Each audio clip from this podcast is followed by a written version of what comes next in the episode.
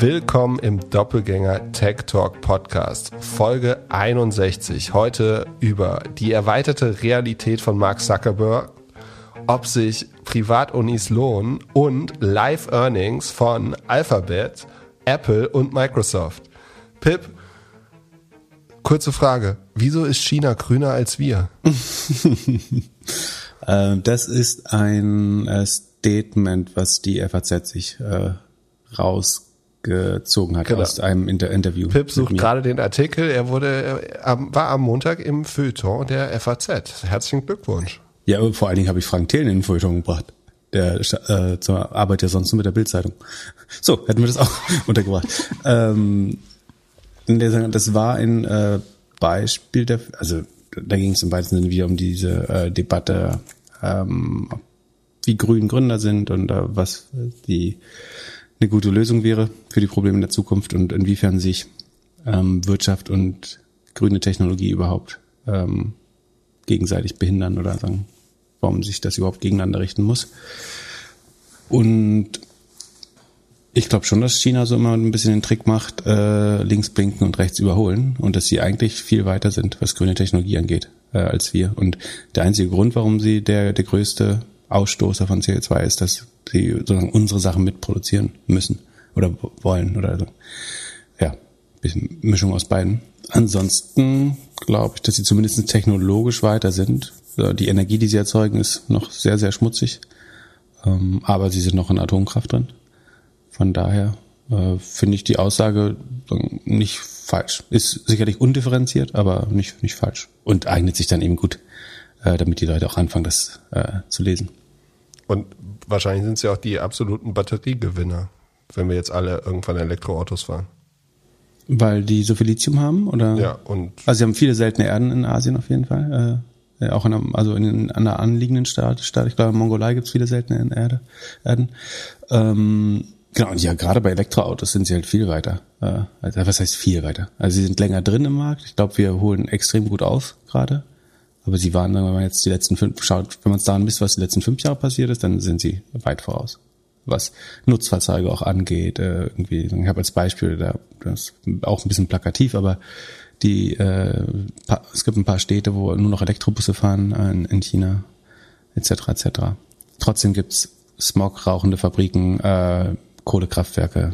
Also es ist jetzt nicht so, dass äh, es ein zutiefst grünes Land wäre. Ich glaube, das das war auch falsch. Aber es geht, also worum es dabei ging, ist eigentlich, dass wir eben den Wettkampf um grüne Technologie gewinnen müssen und dass auch das äh, ein Wirtschaftsmotor sein kann. Also den, den Verbrennungsmotor zu schützen ist, d- zu glauben, dass das gute Wirtschaftspolitik wäre, ähm, ist auf jeden Fall ein Trugschluss. Und sagen, den, den Ausstieg aus Kohle, Verbrennungsmotor und so weiter irgendwie zu verzögern und das smooth zu gestalten für alle Beteiligten, ähm, ich glaube, das ist nicht der richtige Weg. Aber ja, wir wollten auch gar nicht so viel über Politik reden. Wir sollten auf jeden Fall heute in die Shownotes den Tweet reinsetzen über des, den Vergleich von Elektroauto. Also es gab doch eine Person, die letzte Woche, den Tweet hattest du mir gezeigt, dass jemand gezeigt hat, er würde jetzt switchen von einem Elektroauto auf einen Benziner und wie das so wäre. Und er hat eigentlich genau die Gegenargumente genommen. Also es gibt ja immer die, die Reichweitenangst zum Beispiel äh, und äh, eigene Ladestation und, und, und. Und der Tweet äh, zeigt das sehr, sehr witzig. Das ist tatsächlich ganz lustig, weil er von dem Szenario ausgeht, jemand, der schon mal Elektroauto besessen hat, würde jetzt nochmal auf einen Verbrenner umsteigen, was für Fragen man sich dann stellen muss. Zum Beispiel, ob, ob es wahr ist, dass man jedes Mal zu einer Tankstelle, die nicht das Zuhause ist, fahren muss, um sein Auto aufzutanken. Was, wenn man gewohnt ist, zu Hause oder auf der Arbeit das Auto aufzutanken, natürlich absurd klingt, dass man äh, in einen schlechten Servicebetrieb namens Tankstelle fahren muss, um nur um das da mit Öl voll zu kippen. Verlin- verlinken wir. Äh, deine Aufgabe. Sonst äh, habe ich mich gefragt, wie viel Zeit, also, also im, im Prozenten, du in deiner Jugend und den letzten Jahren vor Computerspielen verbracht hast. Also wenn du, wenn man jetzt sagt, man hat einen Kuchen, Freizeit, Pip, Und du hast ja mal so einen Screenshot gezeigt, wo du so unheimlich viele Stunden so ein Computerspiel gespielt hast. Ich gehe mal davon mhm. aus, das war nicht während der Arbeitszeit.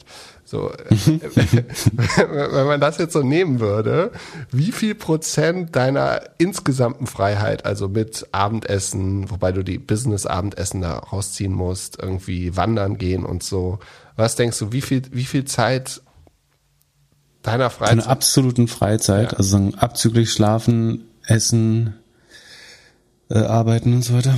Boah. Und Histo- über alle Perioden, ich glaube, das schwankt sehr nach per- äh, Perioden. Du kannst gerne verschiedene Perioden hm. durchgehen.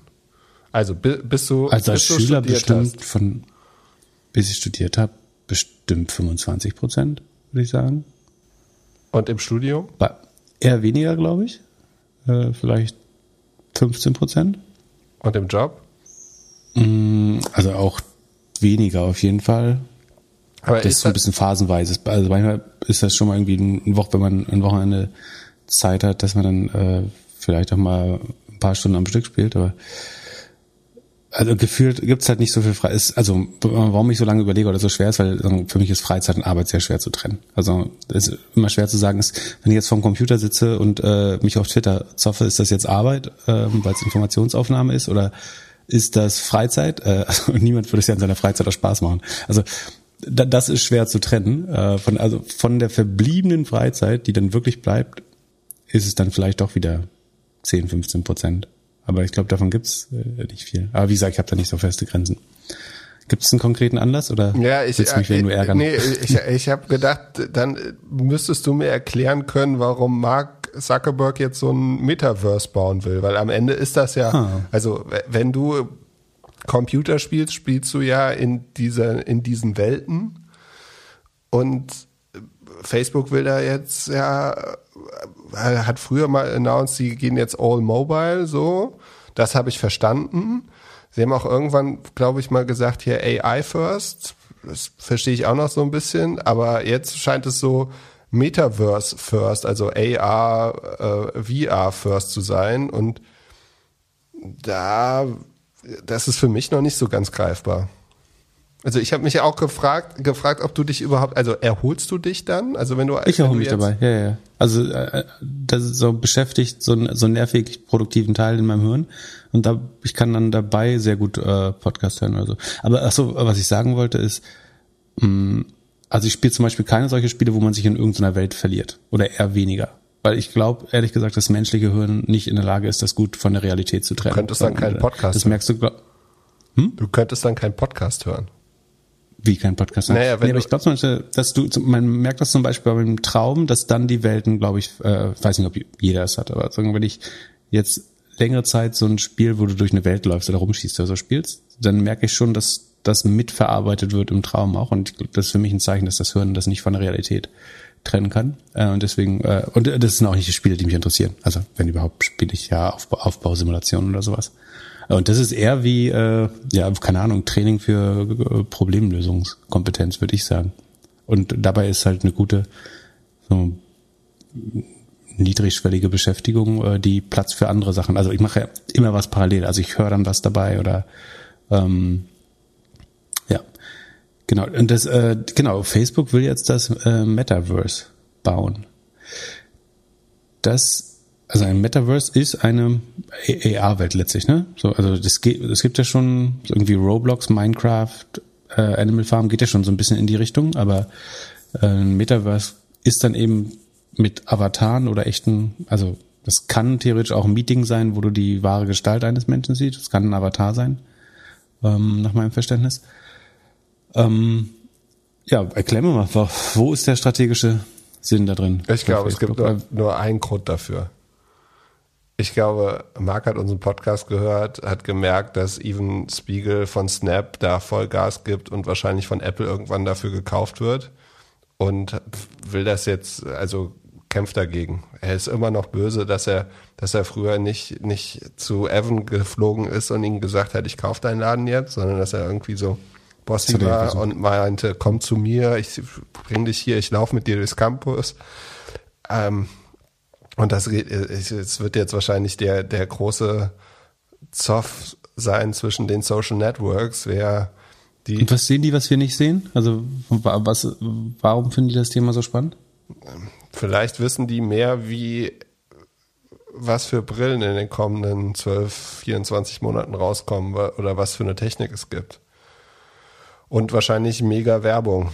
Also am Ende ist doch Facebooks größter, äh, größte Währung die Werbeeinnahmen, die sie machen. Und die sind f- vielleicht in der A R-Welt einfach unbegrenzt. Oder sie wissen schon, dass Flugverbote und äh, Bewegungsverbote insgesamt kommen und Menschen nur noch virtuell reisen können. Und sozusagen auch Freizeit dann virtuell passieren muss. Ja, mhm. ja, kein schlechter Punkt. Genau. Ja, also äh, war nicht hundert Prozent ernst gemeint, aber ähm, also ich glaube, es hat einen geschäftlichen Kontext und einen, was die Privatsphäre oder den privaten Raum angeht. So, so richtig, ich glaube nicht hundert Prozent, also es wird sowas geben, glaube ich. Ne? Es wurde ja schon mehrfach, also Second Life war, glaube ich, das erste Beispiel. Ne? Ähm, da wurde sowas ja eigentlich schon mal versucht. Da ist das ja eigentlich sehr nah dran. Ähm, ich könnte mir so ein bisschen vorstellen, dass er, dass äh, Mark Zuckerberg sich nach einer Welt sehnt, in der es weniger Gatekeeper gibt, wo du, die du selber gestaltest als Camp. Also er sagt ja, er möchte gern, dass irgendwie das von verschiedenen Firmen zusammengestaltet wird. Das kann ich mir schlecht vorstellen, dass man dann gemeinsamen Standard findet und dass Google, ähm, Snapchat und Facebook zusammen so ein Metaverse bauen. Das halte ich für relativ komisch. Zumal das Internet ist ja aus einem äh, militärischen oder freien Standard entstanden. Das wäre in diesem Fall ja anders, wenn da irgendjemand vorangeht und sagt, wir bauen das. Der wird ja hinterher immer darauf bestehen, dass es auf seiner Technologie läuft und ein gewisses Maß an Kontrolle darüber aushebt. Und du hast die Gatekeeper nicht, wenn du das selber baust. Das heißt, du hast letztlich eine freie Welt, eine relativ unregulierte Welt. Also eigentlich einen rechtsfreien Raum fast, beziehungsweise da werden, werden wir, surprise, surprise, dann wieder fünf bis zehn Jahre brauchen, um den Rechtsrahmen anzupassen. Äh, irgendwie, damit Leute da nicht virtuell erhängt werden oder äh, irgendwie brennende Kreuze vor ihren Häusern aufgestellt werden oder schlimmere Dinge. Und weil er ja äh, viel, er hat ja viel Access in der realen Welt verloren. Ne? Also dadurch, dass sie kein eigenes Device haben, ist, ist Facebook so ein bisschen der Punching Ball von, von Google und Apple übers, über die mobilen äh, Betriebssysteme auf den Smartphones. Das wird sich wahrscheinlich, obwohl doch mit der Brille könnte ich das. Ah, genau, genau, genau. Aber wir haben ja immer geredet, sozusagen, was wird das Facebook-Device? Und die Watch, sagen, ist ein netter Versuch. Aber die Brille ist natürlich das Device dazu. Also so, so macht es total viel Sinn. Also du hast Handy verloren, Mobile hast du verloren, weil dir das Device nicht gehört. Sondern du bist sozusagen at mercy oder du bist der Willkür ausgelö- ausgesetzt von Apple und Google durch Android und iOS. Und um die Herrschaft und den Zugang zum Kunden wieder zu erlangen, musst du ja wieder ein physisches Gerät an den Kunden heranbringen, äh, letztlich. Oder im Facebook-Fall an das Produkt, also an den User. Und dafür ist eine V R-Brille natürlich, äh, ein, also da kannst du mal zwanzig Milliarden ausgeben, um das zu versuchen, wenn dir das ein bisschen Souveränität im, im Cyberspace wiedergibt. Ja, was ist das Endprodukt? Und das Endprodukt ist eine möglichst schmale, möglichst unauffällige Brille, die du in jedem Kontext tragen kannst. Also bei der Arbeit, aber auch zu Hause, auch recreational, also in der Freizeit. Und dafür hast du wieder den ultimativen Zugang zum Kunden, keine Gatekeeper dazwischen. Du bist wahrscheinlich so autoritärer Herrscher dieses Metaverse, obwohl man natürlich jetzt sagt, nee, nee, nee, das ist hier eine ganz freie Plattform, wir machen das alle zusammen. Es wird doch niemals eine Firma ihr eigenes Metaverse haben, aber natürlich ist das das Ziel. Ähm, Und du hast eine, dieses Metaverse wird eine ganz eigene Economy haben. Ähm, also da werden, wird man wieder Werbeflächen verkaufen können, da kann man virtuelle Güter produzieren, kann man Content erstellen, äh, sei es Videos, sei es Education, sei es Entertainment. Ähm, und wenn sie, und bei V R-Brillen muss man ja zugutehalten, sozusagen, da sind sie ja, scheinen sie ja relativ weit vorne zu sein immer noch mit Oculus. Also nicht, nicht alleine, aber einer der relevanten Player. Und dann die Kombination aus wieder ein Device an den Nutzer heranbekommen und dann einen mehr oder weniger rechtsfreien drei D-Raum zu schaffen, in dem man die Welt nochmal neu bauen kann, ist einigermaßen gruselig, aber so strategisch ist das der, wahrscheinlich der einzige Ausweg aus der Sackgasse, in der sie gerade sind. Von daher, ähm, lustigerweise, ich, ich habe mir beim äh, Vorbereiten die ganze Zeit den Kopf äh, darüber zerbrochen, wie das Sinn machen kann. Jetzt äh, finde ich es eigentlich relativ logisch. Ja, also kaufen würde ich mir die Brille nicht. Ich auch nicht. Kann, ich würde kein Produkt mehr kaufen, was von Facebook gebaut wird. Ich ja, kann mir auch nicht vorstellen, dass ich mir so eine Welt gefallen würde. Also, ja, ich, also ich freue mich ja, jedes Mal, ja, wenn wir uns sehen, so im Videocall. Ich würde mich. Und noch mehr, wenn wir es persönlich genau, tun. Genau, und noch mehr. Und dazwischen ist es dann so ein Zwischending, so. Ja, okay, ich sehe, also, ja, ich kann mir da, und was wird, also, was wird dann so das Massen, das Massenmedium? Aktuell, jetzt, vor zwei Tagen habe ich wieder jemanden gefragt, der hat auf sein Handy geguckt und meinte so, ja, komplett random. Meinte so, und was, was guckst du gerade? Also ja, irgendwas auf Facebook, also irgendein Video. Und am Ende wird man ja immer so bespielt. Und dann wird man halt von dieser Brille die ganze Zeit bespielt. Für mich persönlich, der, der Computerspiele nicht mag und ich kann mich da nicht, oder ich nutze das nicht als Entspannung, ist es sehr, sehr schwierig zu, zu verstehen, dass man sich mit so einer Brille irgendwie berieseln lässt oder entspannt. Ja, vor allem das ist gruselig, wenn du überlegst, sozusagen, was für ein äh, Hüter oder Schäfer, oder wie soll man sagen, äh, wie gut Facebook die Aufsichtspflicht in seinem zwei D Produkt oder im Social Network, Network äh, wahrnimmt. Das ist ja eher erschreckend, sozusagen, was da durchgeht. Und sagen, Mark Zuckerberg sagt halt, das hat er auch in dem Interview gesagt, äh, über das wir gerade reden, das war mit äh, Casey Newton äh, bei The Verge veröffentlicht. Ähm, Er sagt ja so, das ist halt dann wie wie eine Polizei in der Stadt, da würde ja auch niemand davon ausgehen, dass man jedes Verbrechen verhindern kann. Das ist halt grundsätzlich anders, wenn man eine eigene Welt baut, würde ich behaupten. Sozusagen damit geht eine gewisse Produktverantwortung einher. Die Polizei hat sich die Welt nicht ausgesucht, in der in der sie operieren muss, sondern es ist halt ähm, die Stadt, eine Agglomeration von irgendwie äh, Menschen und Orten.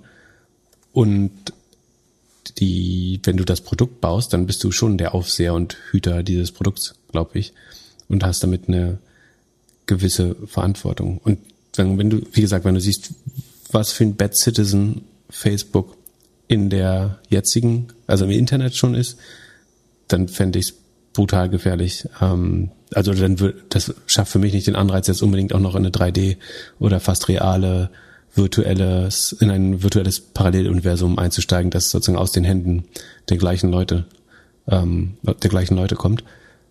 Und also da schließen sich ja zig Dystopien an, die du dir sofort aus der, also da kannst du sofort die nächste Staffel Black Mirror äh, mitdrehen, nur mit, wie du das Konzept weiterspinnst, ähm, was es da noch an Auswüchse geben wird, die wir sehen. Guter Film übrigens dazu, ähm, Ready, Ready Player One, der beschreibt so ein, also es gibt ein Buch, dieser Name Metaverse kommt aus einem Buch, dessen Namen ich immer wieder vergesse, Sekunde, äh, woher stammt der? Also Ready Player One ist der Film, da campen Leute in, oder nehmen Leute an so einem Wettkampf oder so einer Schnipseljagd äh, teil, um dieses Metaverse zu gewinnen. Und der, äh, das andere, das Buch heißt Snow Crash, weiß nicht, ob das auch verfilmt wurde. Ähm, da geht es auch um so ein Metaverse, wen, wen das interessiert und der, wer sich da schon mal reindenken möchte. Und zum Schluss noch zu Facebook. Es gab ja mal kurz so eine Welle, dass ein paar Firmen gesagt haben, sie werden jetzt nicht mehr auf Facebook werben. Meinst du, wir erleben jetzt nochmal eine zweite oder eine dritte Welle davon? Also fairerweise muss man sagen, ich glaube, die Situation auf Facebook hat sich seitdem verbessert. Äh, so ein bisschen, weil der orangene Clown noch nicht mehr drauf ist. Ähm, deswegen würde ich jetzt nicht sagen, dass sich im Moment Boykotts verschärfen würden. Also es gibt bestimmt Berechtigung dazu. Aber man könnte ja also sagen, die Polizei ist nicht trinken. Ja, nicht du kannst halt durch. sagen, du möchtest im Zweifel nicht äh, irgendwie die Anzeige in irgendeinem Impfgegnerforum sein oder so äh, mit deinem Produkt. Für ja. Aber die, das Werbeinventar ist ja relativ knapp gerade. Das heißt, es ist sehr teuer, sich das. Also es ist eine sehr teure Gewissensentscheidung, zu sagen, ich möchte da nicht werben. Ja, stimmt. Werden wir diese Woche sehen, wer die Gewinner und Verlierer sind vom Apple iOS vierzehn Punkt sechs Update? Also wir sehen ja Zahlen von Apple, Alphabet, Amazon diese Woche. Meinst du, du kannst da irgendwie raussehen, dass ein bisschen weniger links und rechts ausgegeben worden ist? Also da sollte sich der Blick so ein bisschen klären auf jeden Fall. Also Hintergrund ist sozusagen das iOS vierzehn Punkt fünf, vierzehn Punkt sechs Update, wodurch diese App-Tracking-Transparency kommt. die das Tracking erschwert, sondern gleichzeitig passiert das Ähnliches in, in den meisten Browser, Webbrowsern äh, in, in der nächsten Zeit. Das sollte, also eigentlich ist man davon ausgegangen, das wird insbesondere Anbieter, die auf Targeting, Retargeting, ähm, Lookalike Audience und so weiter basieren äh, und In-Market Audience, also Nutzer, die nach gerade nach gewissen Produkten suchen und ident- also du bist auf der Nike-Website und äh, siehst am nächsten Tag Reebok-Ads, weil Facebook weiß, du interessierst dich gerade für Schuhe. Und man ist davon ausgegangen, dass diese Modelle alle leiden werden. Was man jetzt sieht ist, also Twitter und Snapchat haben Rekordzahlen abgeliefert. Facebook kommt, äh, Facebook kommt übermorgen oder auf jeden Fall diese Woche noch. Da ist jetzt die Frage. Ich würde immer noch behaupten, Facebook wird tendenziell underperformen gegen diese anderen Player. Sie werden aber trotzdem ein relativ gutes Quartal haben, glaube ich. Also, dass sie wahrscheinlich fünfzig Prozent oder mehr nochmal wachsen im Umsatz. Das hätte man jetzt ohne die Zahlen von Twitter, Snapchat wahrscheinlich nicht gedacht. Aber, und das nervt so ein bisschen, dass, ich glaube, der Trend, dass Facebook davon nicht profitiert oder advers betroffen ist, nachteilig betroffen ist davon, der stimmt eigentlich, aber sozusagen der, der Gesamtboom des Digital-Advertising, der schiebt jetzt, also der hebt alle Boote oder pustet relativ kräftig von hinten, so dass alle tendenziell profitieren. Das heißt, da wird auch ein Facebook, auch ein Google profitieren. Was ich glaube ist, dass es Outperformer gibt. Das sind, glaube ich, Twitter, Snapchat und Pinterest. Aus den Gründen, dass de- nach meinem Verständnis deren Targeting am wenigsten auf solche ähm, irgendwie Cross-App, Cross-Website-Tracking-Technologien basieren. Also was Weil man die früher alle alles so gerügt Tech gebaut haben. Genau, genau, genau, genau. Das, was wir früher gerügt haben an Twitter, dass das Targeting-Scheiß ist, vielleicht auch bei Snapchat, vielleicht auch bei Pinterest, das sollte dann eigentlich zum Vorteil werden, weil sagen, je schlechter die herkömmlichen Targeting-Möglichkeiten werden, dann ist eigentlich Twitter, wo ich immerhin Topics und äh, Accounts und sowas targeten kann, äh, zu, ver- verbunden mit Locate, also mit äh, Ge- Geotargeting, das ist dann eigentlich relativ gesehen ein nicht mehr so schlechtes System. Also es, es, relativ wird es effizienter dadurch, dadurch, dass die anderen, in, die restlichen Systeme, die Tracking-basiert sind, ineffizienter werden. Ähm, Pinterest mit Targeting auf Topics, Boards, Accounts, ähm, Themen, ja, ähm, bisschen, die sind auch ein bisschen von Retargeting, E-Commerce abhängig, aber prinzipiell sollten die auch relativ gesehen weniger ähm, Targeting oder Werbeeffizienz verlieren. Am meisten verlieren sollte Facebook. Wie gesagt, man muss ganz klar, die werden trotzdem wachsen. Aber wenn du das jetzt, wenn du jetzt wetten wolltest, könntest du sagen, du gehst long Twitter, Snapchat, Pinterest und gehst short Facebook und theoretisch sollte das funktionieren. Also das, das Wachstum, die Wachstumsschere zwischen denen sollte weiter aufgehen. Das glaube ich weiterhin. Das heißt nicht, dass Facebook schrumpft oder irgendwas, sondern die werden auch super Quartale haben, einfach weil so viel Werbegeld gerade in den Markt drückt und fast nicht genug Inventar dazu da ist, also nicht genug Werbeflächen, um das unterzubringen. Dadurch steigen die Werbepreise überall. Ähm, so würde ich. Und wer, glaube ich, r- am stärksten verliert, ist wahrscheinlich Criteo, Trade Desk, würde ich sagen. Auch die werden relativ gesehen gute Quartale haben und Outbrain, Taboola. Ähm, die werden relativ gute Quartale haben, aber längst nicht an die Wachstumszahlen der anderen. Also die werden jetzt nicht in Bereiche über fünfzig Prozent äh, hervor Äh, stoßen, glaube ich. Sekunde, ich muss mal gucken, wo Trade Desk äh, letztes Quartal war. Aber Trade Desk ähm, Criteo hatte auch ein ganz gutes Quartal, aber nicht großartig. Ähm, ja, Trade Desk ist letztes Quartal mit siebenunddreißig Prozent gewachsen. Das heißt, ich glaube nicht, dass sie deutlich über fünfzig kommen. Vielleicht reißen sie die fünfziger. Ähm, aber die sind relativ gesehen die Verlierer. Während ich glaube, Twitter, Snapchat und Pinterest wären die relativen Gewinner sein, also die auch vielleicht Marktanteile hinzuerobern. Ich glaube, so, das ist soweit, also habe auch keine Glaskugel, aber das scheint mir voraussehbar, dass ja. Und äh, wenn es weniger äh, zu wenig Inventar geht, gehen die Preise hoch, fallen da nicht ein paar Businessmodelle links und rechts über? Also kann es jetzt nicht sein, dass die, dass die, dass es online-marketing-mäßig einfach jetzt mittlerweile zu teuer ist für manche Modelle? Ah, gut, das ist äh, spannend. Der, der rationale Bieter bietet eben nur zu seinen fairen Customer Acquisition Cost oder sagen, dass er irgendwie bei ein Drittel des Customer Lifetime Value bleibt oder so. Der hat irgendwo eine Grenze, bis wo man nicht mehr bietet. Es gibt aber natürlich auch Bieter, die sagen, wir wollen eine Million für Brand auf Instagram ausgeben. Das ist dann eben relativ irrational und treibt die Preise.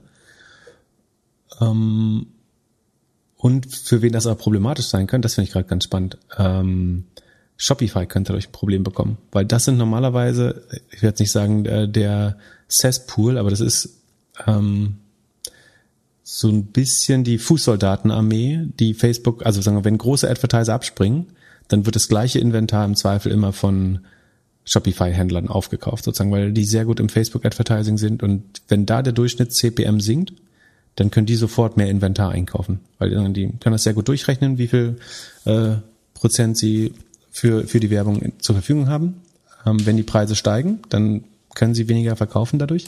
Wenn die Preise sinken, können sie sofort mehr Inventar abnehmen bei Facebook. Aber und wenn jetzt, jetzt aber die Preise Shopify, sondern es ist generell alle kleinen Shops oder kleineren Shops. Ja, genau. Du kannst sagen alle klein, alle kleinen Businesses. Aber so, wo das jetzt vielleicht spannend ist, wo man eine Auswirkung sehen könnte, wäre dann vielleicht Shopify, dass die tatsächlich unter höheren Werbepreisen leiden, weil sie weil weder die Shop-App noch, also die Shop-App hat nicht genug Stammkunden und die Händler selbst, in aller Regel akquirieren sie immer wieder neu die Kunden und haben wen, relativ, vergleichsweise wenig Loyalität im Vergleich zu einem Amazon oder so. Das heißt, es könnte, also ich glaube jetzt, Shopify wird trotzdem super laufen, aber ich könnte mir vorstellen, dass die Händler so ein bisschen äh, Handschellen haben, weil die Werbepreise überall steigen. Ja, und die Budgets werden wahrscheinlich in kleinere Influencer gehen. Genau, das ist das Ventil wahrscheinlich so ein bisschen, dass wenn die Werbepreise hochgehen, dann suchst du dir all, und ich glaube, das ist auch ein Grund, warum die kleineren Plattformen, kleineren Plattformen profitiert haben, dass dann so Ventile und Aus, Ausweicheffekte entstehen, dass wenn die zwei großen Plattformen, also Google und Facebook, entweder nicht genug Volumen haben oder die Preise zu hoch sind, was letztlich der gleiche Effekt ist, dass man dann halt neue Plattformen eher probiert. Und am Anfang ist man immer ineffizient. Also sagen, bevor man rausfindet, dass Pinterest sich nicht lohnt oder Twitter, gibt man trotzdem erstmal mal Geld aus und zahlt auch drauf, um zu lernen. Von daher. Bevor ich dich zu Outbrain frage, spielen wir erstmal den Disclaimer ein. Es handelt sich hierbei nicht um Anlageberatung. Man sollte aufgrund des Gehörten keine Kauf- und Verkaufsentscheidungen zu Aktien und anderen Wertpapieren treffen. Wir können die Risikodisposition der Hörer nicht einschätzen. Es steht zu dem, dass Risiko eines Totalverlusts. Ihr solltet immer euren eigenen Research machen und selbstständige Entscheidungen treffen. Solltet ihr dennoch aufgrund der Informationen im Podcast handeln, handelt ihr stets auf eigenes Risiko und wir können unmöglich für etwaige Verluste haften. Bitte lest nochmal den Disclaimer auf doppelgänger.io slash Disclaimer. So, Outbrain. Ist eine Milliarde wert. Diese Woche an die Börse gegangen. Du hast eben gesagt, mh, mit iOS vierzehn Punkt sechs vielleicht nicht die größten Gewinner. Ja, würde mich überraschen. Also Outbrain ähm, ist das Format, was man typischerweise unter ähm, ja, Zeitungen im Internet oder Newspublikationen im Internet findet. Also wo dann so steht, ähm, wie diese Frau über dreihundert Kilo schwer geworden ist äh, und daneben irgendwie ein Hörgerät und äh, irgendwie noch eine Finanz-App und so weiter. Gibt es überhaupt einen Grund, warum die, die Dinger nie zu den Artikeln passen? Ja, also man... Man könnte eigentlich sagen, die Stärke wäre, dass in einem Markt, wo Tracking sehr stark beschränkt würde, dass Outbrain eigentlich kontextuelles Marketing kann, nämlich dass sie sozusagen den Artikel auslesen und dementsprechend den Interessengebieten entsprechend passende Werbung zeigen. Ich befürchte aber, das wird, sagen wir, überkompensiert durch die Klickstärke gewisser Artikel. Also die, die Marketer, die Outbrain nutzen,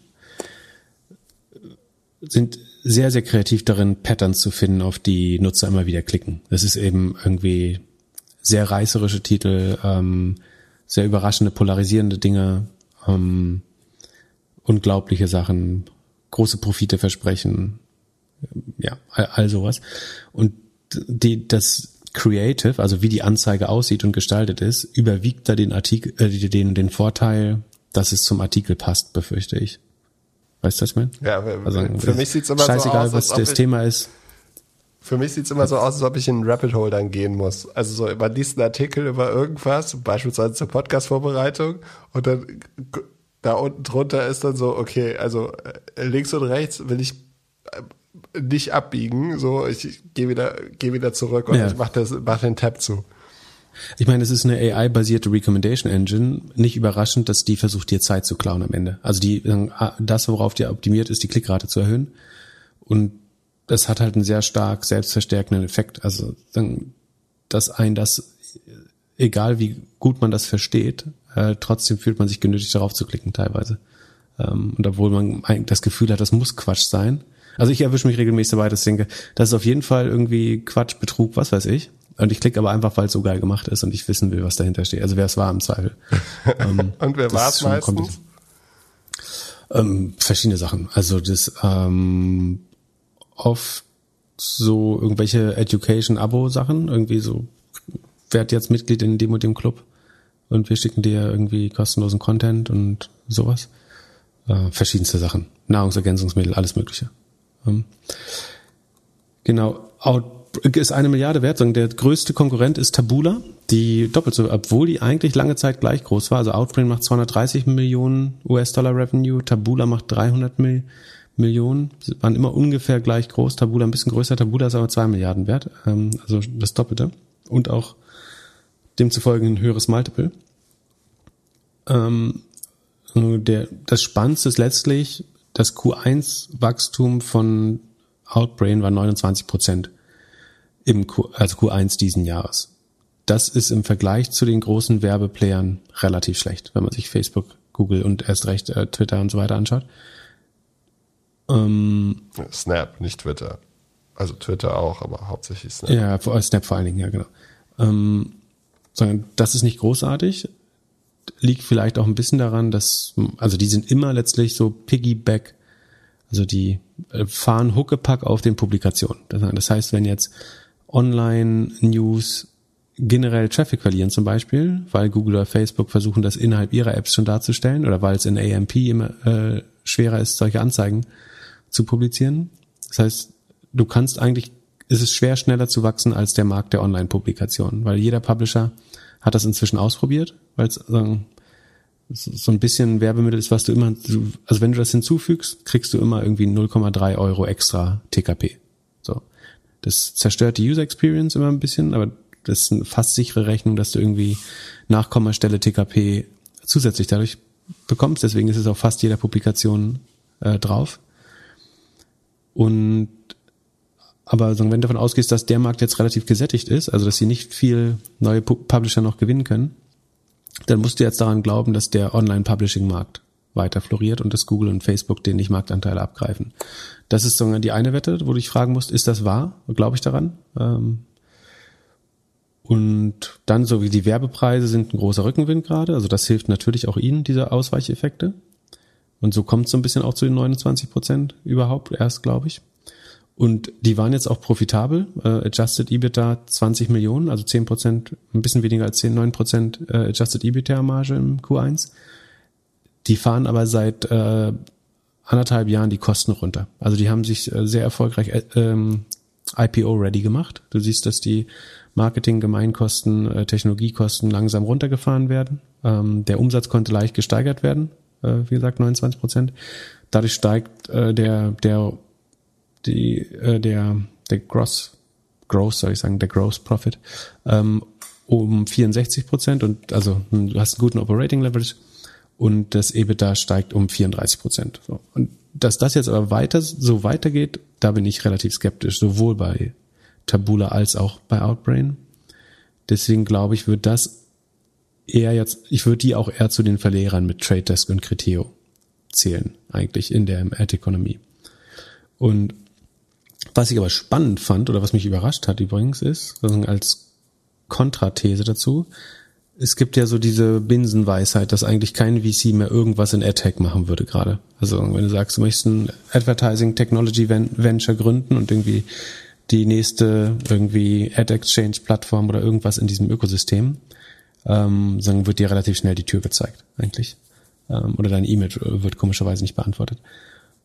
Und ähm, Luma Partners, das ist so eine spezialisierte ähm, Agentur oder Consulting-Bude äh, für, den, für das Display-Marketing-Ökosystem, die auch diese berühmte Lumascape äh, veröffentlicht haben. Also diese Grafik, wo alle Player einmal dargestellt werden innerhalb dieses Ökosystems. Können wir vielleicht auch nochmal verlinken, das Lumascape. Ansonsten, das kann man googeln. L U M A äh, Escape.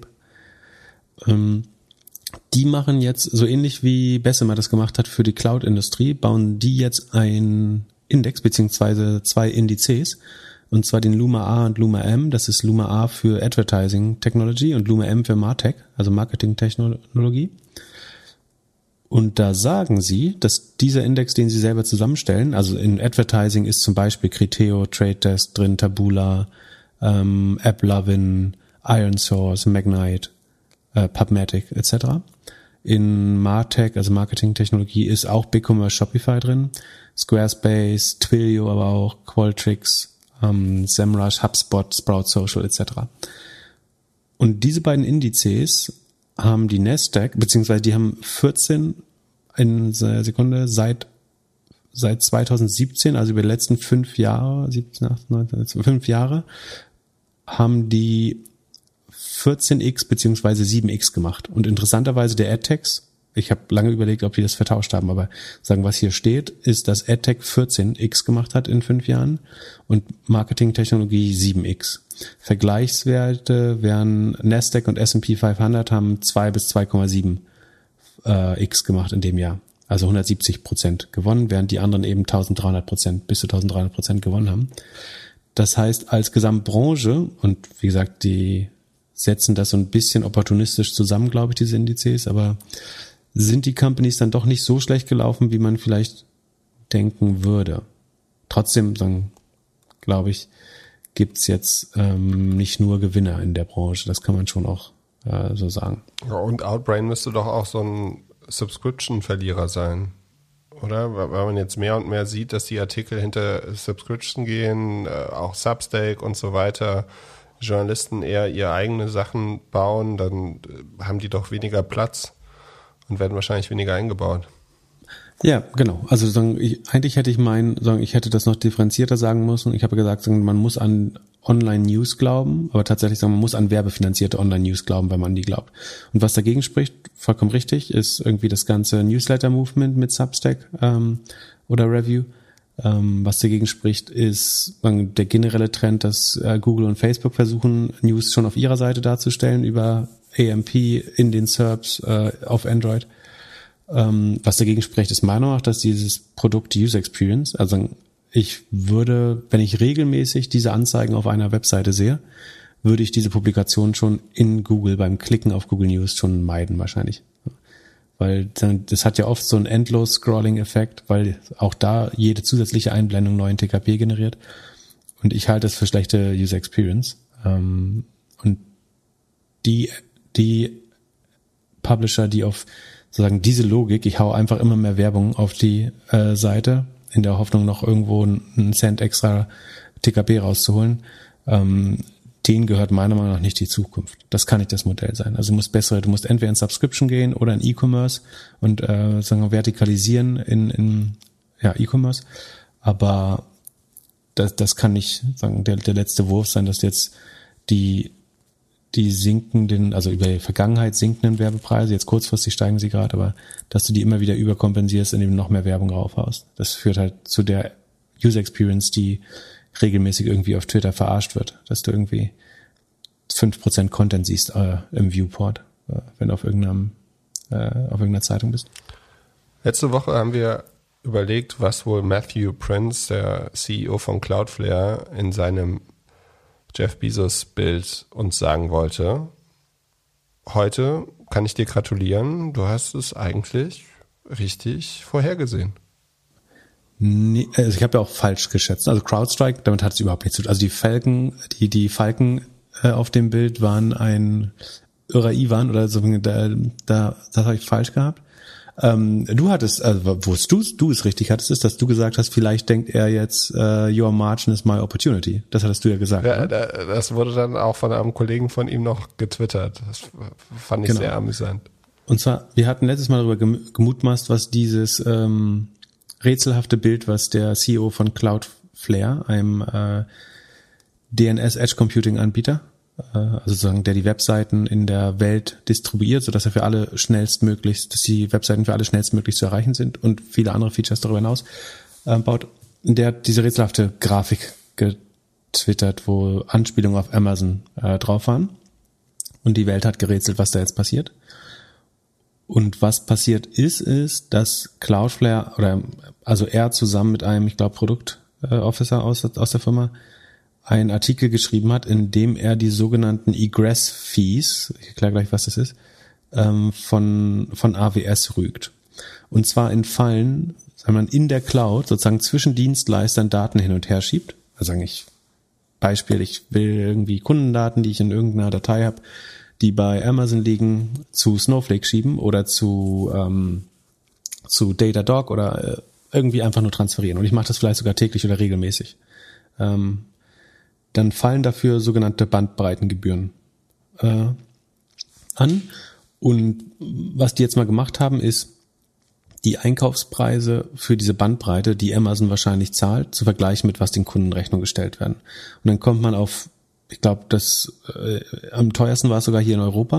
Und da war die Marge fünfundachtzig Prozent oder so, die Amazon einsammelt. Also nur damit du Daten zwischen den Cloud-Anbietern verschieben kannst, ähm, hat Amazon quasi das Produkt Bandbreite erfunden, ähm, wo sie selber das sehr günstig einkaufen können äh, zu Fixkosten und dann eben sehr teuer weiterverkaufen an die Kunden. Ähm, und also das ist einer der Gründe, warum A W S auch so profitabel ist, ne? Also man geht davon aus, dass A W S eine dreißig, wenn nicht noch ein bisschen höhere Profit Margin, also nicht äh, sozusagen der Rohertrag, sondern was wirklich an E B I T übrig bleibt bei A W S, ist wahrscheinlich ein Drittel der Umsätze. Und das kommt natürlich nicht äh, von, von nichts, sondern es ist unter anderem eben, weil man da auch dafür noch unheimlich viel Geld einsammelt. Und was, glaube ich, komplizierter ist, oder was der eigentliche Grund ist und was, glaube ich, Cloudflare noch viel mehr nervt, ist, dass das eigentlich Modes schafft. Also die, das senkt den Anreiz, andere Cloud-Software zu benutzen, sondern es, das kreiert immer den, das sagt er, ich frage mich ein bisschen, warum er das nicht sagt, aber äh, ich weiß nicht, warum, ehrlich gesagt, aber ähm, das ist aber, glaube ich, der eigentliche Grund dahinter, dass in dem Moment, wo du so, so eine Art Portabilitätsgebühren oder ähm, Transfergebühren erhebst, macht es das unattraktiver, zum Beispiel zu einem Snowflake zu wechseln, sondern ich nehme dann vielleicht eher den Data Lake, den es auch bei A W S gibt, weil ich dann die Transfergebühren spare. Das ist vielleicht ein bisschen schlechter oder ein bisschen teurer oder was auch immer, aber ich spare die Transfergebühren und so habe ich einen hohen Anreiz, so viel Tools wie möglich von A W S direkt direkt zu beziehen und nicht einen sogenannten Best-of-Breed-Ansatz zu nehmen, also dass ich sozusagen äh, die beste Software für jeden Anwendungsfall benutze. Das wäre eigentlich das Schlauste, was du machen willst. Hast ein hochspezialisiertes, ähm, also nutzt vielleicht eben Cloudflare als C D N und auf äh, E C zwei von A W S machst du vielleicht irgendwas anderes ähm, und du hast deine E-Mails, also du hast deine Communication bei bei Twilio und du hast äh, ja E-Mails bei, keine Ahnung, bei ähm, Mailchimp et cetera et cetera. Und kommunizierst vielleicht noch mit HubSpot und mit Salesforce, äh, you name it. Und das wird aber durch diese Transfergebühren oder Egress-Gebühren relativ teuer. Und ich glaube, dass deswegen greift er das an und glaubt auch, dass das schlecht fürs Ökosystem ist. Glaubst du, die Regierungsbehörden schauen sich das an?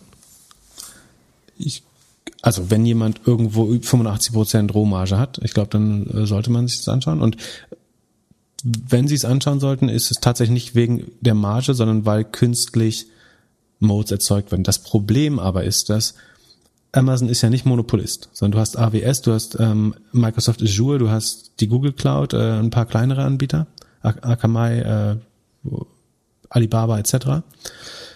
Und das heißt, du kannst ihnen jetzt nicht einfach so vorschreiben, wie die ihr Geschäft zu machen haben, weil solange der, das ist ein Markt, der theoretisch noch Wettbewerb hat, oder nicht nur theoretisch, sondern ganz faktisch, so erheblichen Wettbewerb, kommen wir vielleicht später bei den Google-Zahlen noch drauf. Google verdient immer noch kein Geld in dem Markt, weil sie harten Preiskampf machen. Und von daher ist es jetzt nicht so einfach da zu sagen, äh, Amazon darf das so nicht machen. Äh, ich verstehe, warum viele Cloud-Anbieter das doof finden und die gründen ja, die sogenannten haben oder haben vor drei Jahren schon die Bandwidth Alliance, also Bandbreitenallianz, ähm, gegründet, wo sie sich mit einigen Anbietern gegenseitig freistellen von diesen Kosten. Also sie sagen, wenn du Daten von ähm, Cloudflare in die Alibaba Cloud transferierst, dann entfallen dafür keine Gebühren. Wenn du es zwischen automatic Punkt com äh, oder WordPress Punkt com von Automatic oder Microsoft Azure und Clou- Cloudflare transferierst, entfallen diese Kosten ebenfalls. Bei Dreamhost auch und bei anderen, die ja beigetreten sind. Es sind noch nicht sehr viele, äh, ein paar relevante sind dabei, gerade mit Alibaba und Microsoft. Aber die sagen schon, im Sinne unserer Kunden stellen wir uns frei von diesen Kosten oder wir, wir berechnen die unseren Kunden nicht.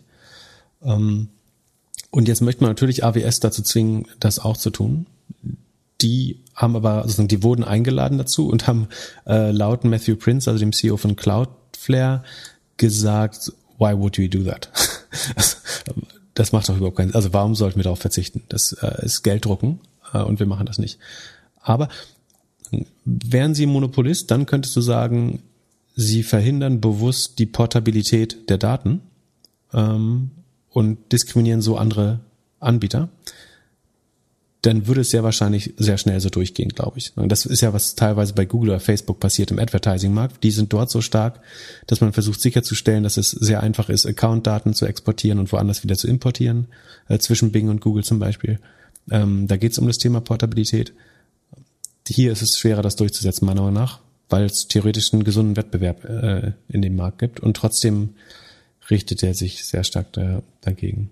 Was noch ganz spannend ist in dem Kontext ist, ich weiß nicht, ob du das gelesen hast, aber ähm, zwei Andreessen Horowitz Partners haben vor, ich glaube schon drei Wochen oder so, einen Artikel geschrieben, The Cloud Paradox, wo sie eigentlich so auch sagen, dass die Cloud-Kosten zu teuer geworden sind. Das ist halt eine hundert Milliarden Umsatzindustrie alles zusammen. Und die sagen sinngemäß, oder nee, wörtlich, you're crazy if you don't start in the cloud, you're crazy if you stay on it. Also was damit gemeint ist, ist, am Anfang gibt dir die Cloud unheimlich viel Flexibilität. Also du kannst jede Anwendung sehr schnell hochskalieren, brauchst keine Rechner, kein eigenes Datencenter, musst nicht neue Server installieren, äh, du brauchst keinen eigenen, oder brauchst nur weniger Sysadmin-Ressourcen äh, dafür. Und äh, das hilft dir sehr bei der Skalierung und hat, macht auch ganz neue Startup-Modelle möglich erst. Gleichzeitig, wenn du eine relevante Größe erreicht hast, wie ein Twilio oder ein Dropbox oder ein äh, Cloudflare, dann musst du dich eigentlich irgendwann fragen, ob das nicht zu teuer ist, wenn ähm, Amazon da achtzig Prozent Rohmarge und dreißig Prozent E B I T-Marge an dir verdient. Dann steht, gibt's irgendwann so einen Tipping-Point, wo du sagen musst, ein eigenes Rechenzentrum ist hier jetzt eigentlich günstiger. Ja, manchmal hat man das Gefühl, dass man, egal welches Startup es ist, einfach nur Geld an amerikanische Services überweist. Also ja, du musst den, wenn du den Netflix anguckst, so, ja, was denkst du, wie ja. deren A W S-Rechnung aussieht? Ja, genau, das ist der Punkt. Also dieser, diese ähm, Andreessen Horowitz-Partner äh, berechnen, dass fünfzig Prozent der C O G S, also der Cost of Goods Sold, der Erstellungskosten des Produkts, sind äh, Cloud, also Cloud-Kosten. Ja, also alles, was geht in Facebook zu werben. Genau, also das ganze V C-Geld geht zur Hälfte, also was in SaaS-Companies reingeht, in Software-as-a-Service-Companies, das geht zu fünfzig Prozent direkt äh, als, als sagen, ähm, C O G S, äh, als äh, Produktkosten in die in die Cloud-Anbieter und der Rest wird in Marketing bei den GAFAs äh, weggegeben und dann, dann hast du noch minus zwanzig Prozent für deine deine Entwickler. Da, dafür ist ja das V C-Geld äh, dann, dann noch da.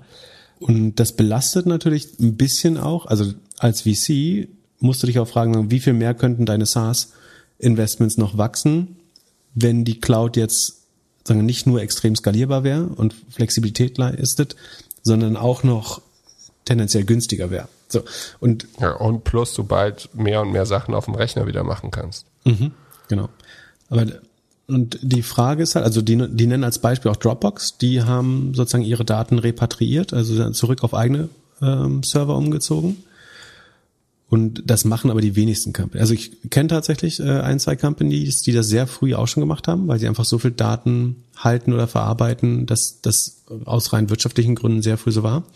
Es hat aber zwei Pro- Probleme. Also Geld ist ja nur ein Aspekt dabei. Das andere ist äh, eben Skalierbarkeit und Flexibilität. Also sowohl mal schnell runterskalieren auch, nicht nur hoch, sondern auch runterskalieren, wenn mal äh, schlechte Saison ist. Ähm, aber eben auch schnell neue Module ähm, et cetera anflanschen und sagen, das flexibel das Produkt erweitern, das geht wahrscheinlich einfacher. Und das andere ist, dass es tatsächlich viele Entwickler gibt, die noch nie außerhalb der Cloud gearbeitet haben. Und sagen, die wollen auch nur in der Cloud. Weiß nicht, das kennst du wahrscheinlich auch, aber die gehen davon aus, sozusagen, dass das Setup ist äh, E C zwei und sie wollen mit der Amazon Cloud arbeiten. Und schon mit Google zu arbeiten wäre eine Zumutung, erst recht mit eigenen On-Premise äh, oder mit dem eigenen äh, Datencenter. Ähm, Deswegen ist die Entscheidung nicht so einfacher. Einfach ich, ich bin immer wieder überrascht, wenn ich von Firmen höre, die einfach von A W S auf Google Cloud wechseln oder andersrum. Wobei ich immer nur den einen Fakt bis jetzt gehört habe. Weil es ja schon, also... Dass sie aus Kostengründen zu Google nehmen, genau, nehme ich an. Genau. Ja. Also die, Google macht quasi Kampfpreise und Marktanteil. Google hat ungefähr sieben Prozent Marktanteil, ähm, Azure ungefähr doppelt so viel, A W S dann ungefähr nochmal äh, so viel wie die beiden zusammen, wenn ich es richtig im Kopf habe. Ja, du, du legst ja deine und, Organisation für ein halbes Jahr oder länger irgendwie lahm fast. Also, ja, das... Ja. Da, da gab es aber die, wenn A W S ähm, Marktanteile gewinnt, dann könnte es sein, dass ihnen irgendwann eben so Portabilitätserfordernisse ähm, auferlegt werden. Und dann würde es auch heißen, dass man zum Beispiel besucht, also was du beschreibst, einen total spannenden Punkt, nämlich du sagst, die Kosten des Wechselns sind zu hoch. Das ist eigentlich was, wo zumindest, wenn einer der Player sehr groß ist, wo ein Regulator Interesse dran haben können, zu sagen, mach doch doch mal das, was... Also die sind kein Oligopol, und die, oder die sind ein Oligopol, aber sie verabreden sich jetzt nicht, die Preise hochzuhalten, sondern Google will eigentlich Preiskampf machen. Aber sozusagen die, die, die Schranken sind trotzdem zu hoch, um diesen, damit Preis der wichtigste Faktor wird, weil die, der Wechsel eben, die Wechselkosten zu hoch sind.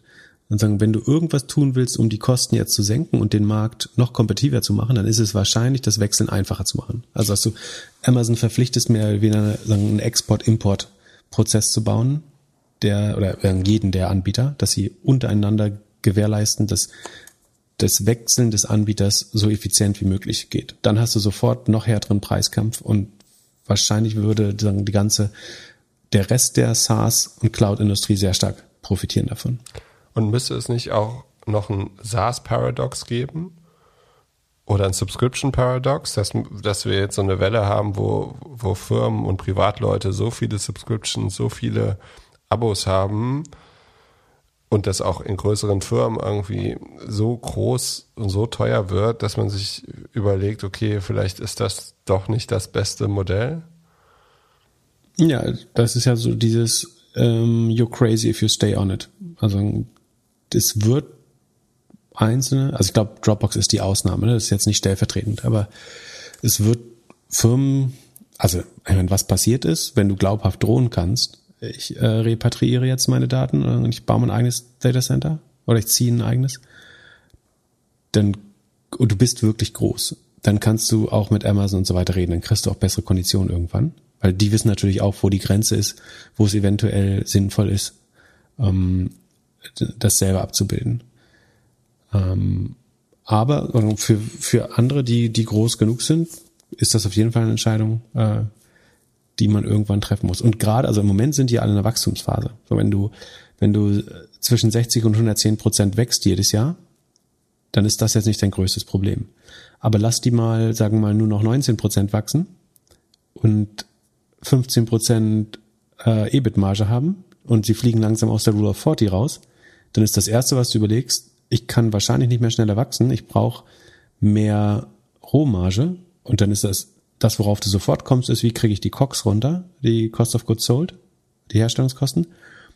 Und dann ist der, der logischste Schritt, wir müssen mal unsere Cloud-Kosten reduzieren. Und dann redest du entweder mit den Anbietern, ob wir da fünf Prozent runterkommen, oder du sagst, die nächsten anderthalb Jahre beschäftigen wir uns damit, das auf eine eigene Infrastruktur umzuziehen. Und dafür wären wir aber eine profitablere Company, weil damit gewinnst du wahrscheinlich, also wenn, wenn du sagst, fünfzig Prozent der C O G S sind, nee, mehr sogar, also fünfzig Prozent der Herstellungskosten sind Cloud-Kosten für die SaaS-Ventures. Dann, und Amazon hat eine dreißig Prozent Profit-Margin drauf. Das heißt, dass du, wenn du es selber abbildest, du hast natürlich nicht die gleichen Skaleneffekte wie Amazon, aber du solltest eigentlich zehn, fünfzehn Prozent einsparen können, äh, an den, und dann, das geht halt direkt ins E B I T rein, äh, wenn du, wenn du das wegbekommst.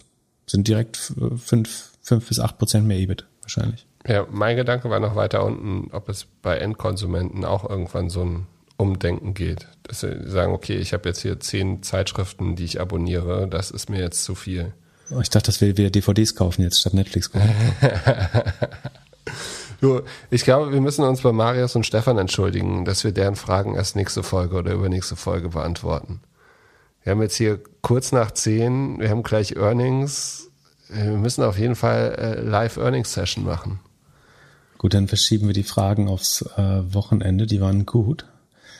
Um, also wir haben heute Earnings von Alphabet, Google, der Google-Mutter Alphabet, Apple und Microsoft. Ähm, Willst du mir vorher noch sagen, wie es mit Tesla läuft so?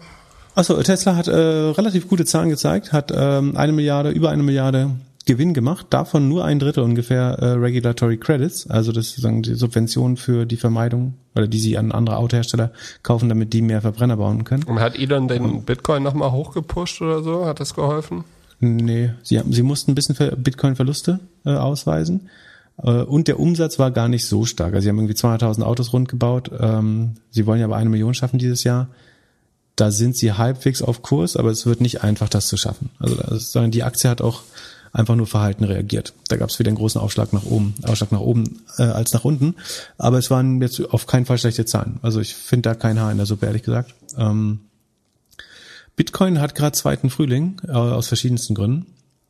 Weil eine Stellenanzeige bei Amazon gereicht hat, damit alle jetzt glauben, äh, Bitcoin, äh, Amazon würde, also die haben, die suchen jemanden für ihre Kryptostrategie, äh, relativ weit oben. Und jetzt denken Leute, dass Amazon Bitcoin akzeptiert, was ja total bescheuert ist. Also warum sollte man dieses vollkommen, also nicht für Transaktionen geeignete Währung gerade bei Amazon akzeptieren? Also wenn irgendwas sinnvoll erscheinen würde, dann ist eben, dass sie eine eigene Kryptowährung, was sie ja anscheinend in Mexiko versuchen, Ähm, zu bauen, oder dass sie da jemanden suchen, der das strategisch begleitet oder ausweitet. Aber warum da jetzt der Bitcoin-Kurs drauf reagiert, ähm, habe ich noch nicht so hundert Prozent verstanden. Ähm, außerdem hat Jack Dorsey sich bei den Twitter-Earnings auch wieder sehr positiv geäußert äh, zu Bitcoin. Ähm, das hat so, also und es gibt anscheinend so eine Art Short-Squeeze, also dass so viele Leute wirklich auf den Verfall gewettet haben, dass sie dann doch kalt erwischt wurden mit diesen zwei News. Äh, und dann gibt's natürlich auch eine Überreaktion nach oben, und so hat er jetzt fast dreißig Prozent gewonnen seit dem Tief, wenn ich richtig informiert bin.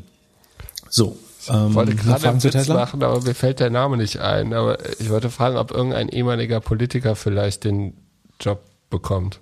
Bei Amazon? Ja, es, wer war das denn nochmal? Der, der äh, Kryptoberater, war, war der nicht auch Kryptoberater bei Wirecard? Egal, nicht so wild. Ach so, äh, hahaha, ha, ich weiß ihn. Äh, ist egal, ist egal. Lassen wir so, kann uns nichts passieren. Ah, zu, zu Gutenberg. Der könnte doch zu Amazon gehen. Dann, äh, dann haben die vielleicht auch, äh, die, die brauchen ja auch so ein bisschen regulatorischen, politischen Goodwill. Äh, den, f- weiß nicht, ob man sowas kaufen kann, aber ähm, weiß nicht. Also, was naja. erwartest du von Alphabet, Apple und Microsoft?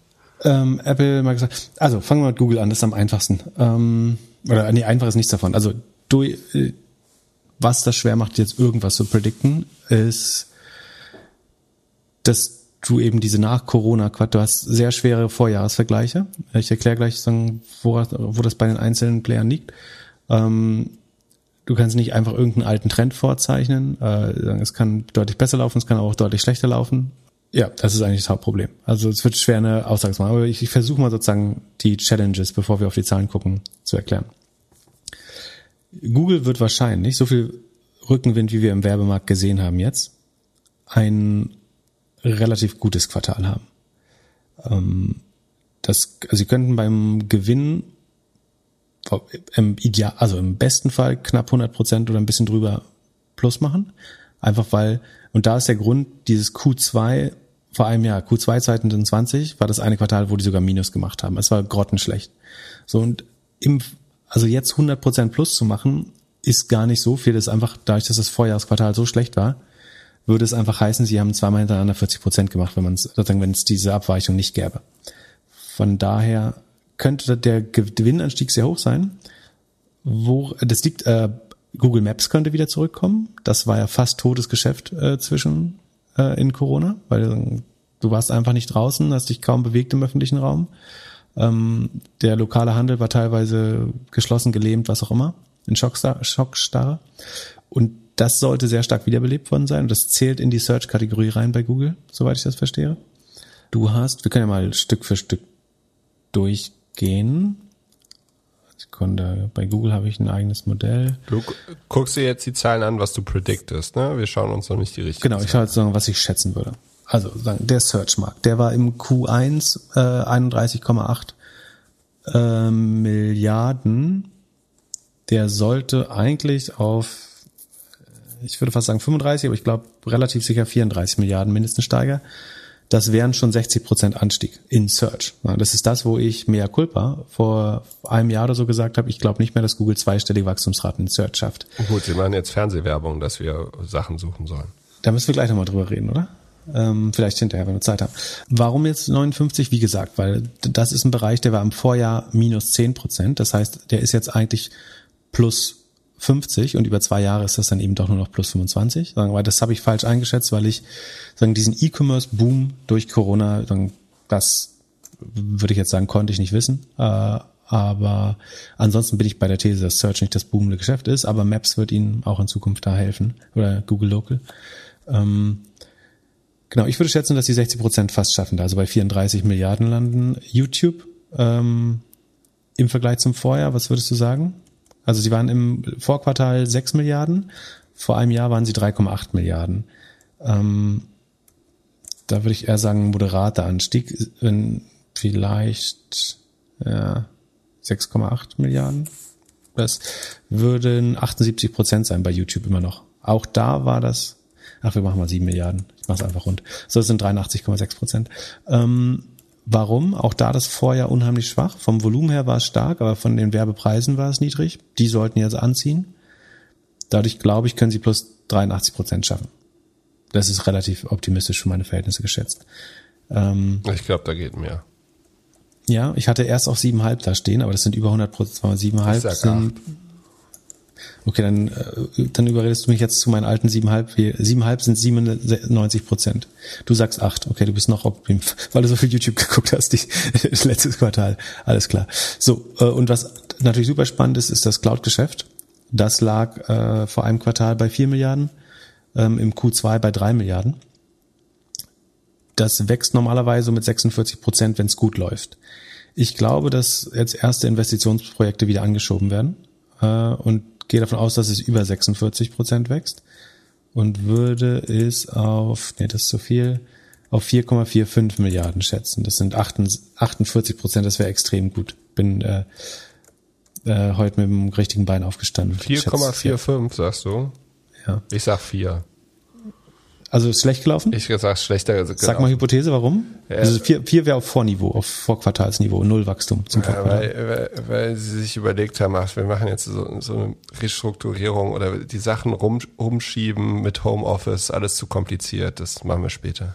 Ja, dann verlieren sie noch weiter Geld. So, und äh, das Krasse ist so oder so, also bei allen Schätzungen, die wir jetzt gemacht haben, bleiben wahrscheinlich ähm, zwölf Milliarden Gewinn übrig oder mehr. Das wiederum wäre ein Anstieg von achtundachtzig Prozent. Also, und da glaube ich ehrlich gesagt, Sekunde, was passiert, wenn wir zwölf Komma fünf draus machen? Ich glaube, die können das verdoppeln, ja, das Operating Income. Ähm, also ich sag mal dreizehn. Ich glaube, die können das verdoppeln. So. So, jetzt ist ähm, zehn Uhr fünfzehn. So, ich habe vorher noch nicht, also wir reden, haben ja gerade geredet, ist klar, dass ich nicht reingeschaut habe. Ähm, Sekunde, ich gehe jetzt auf die Alphabet-Seite. Äh, ach da, Q zwei, Press Release. So. Ich vergleiche das jetzt einmal live mit den Zahlen. Uh. äh, äh, ai, ai, ai, ai, ai. Äh, ich, also jetzt habe ich gerade das Interesse, sofort auch den Kurs zu schauen. Äh, After Hours. Ich würde schätzen, sie müsste so zehn Prozent hochgehen. After Hours, ähm, Google. Äh, zwei Komma sieben Prozent hoch nur. Also relativ gute Zahlen. Äh, ich war gerade überrascht. Ich hatte Revenues bei achtundfünfzig geschätzt, das wären einundfünfzig Prozent. Sie sind bei einundsechzig Komma acht acht, also fast zweiundsechzig Milliarden Umsatz. Das entspricht einer Steigerung von einundsechzig Komma fünf Prozent zum Vorjahr, das wie gesagt sehr schlecht war. Ne? Also man kann jetzt nicht sagen, Google ist, also ja, Google ist sechzig Prozent gewachsen, aber sie sind halt auch äh, geschrumpft beim Revenue, das Vorjahr. Deswegen ist, muss man das so ein bisschen in Kontext stellen.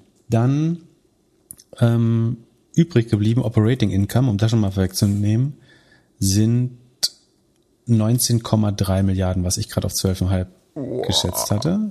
Wahnsinn. Das ist ein Anstieg, das wäre ein Anstieg von zweihundert, das wäre verdreifacht. Warum ist der Kurs nicht besser? Ähm, also, sie, ja, also wir gehen jetzt mal weiter durch.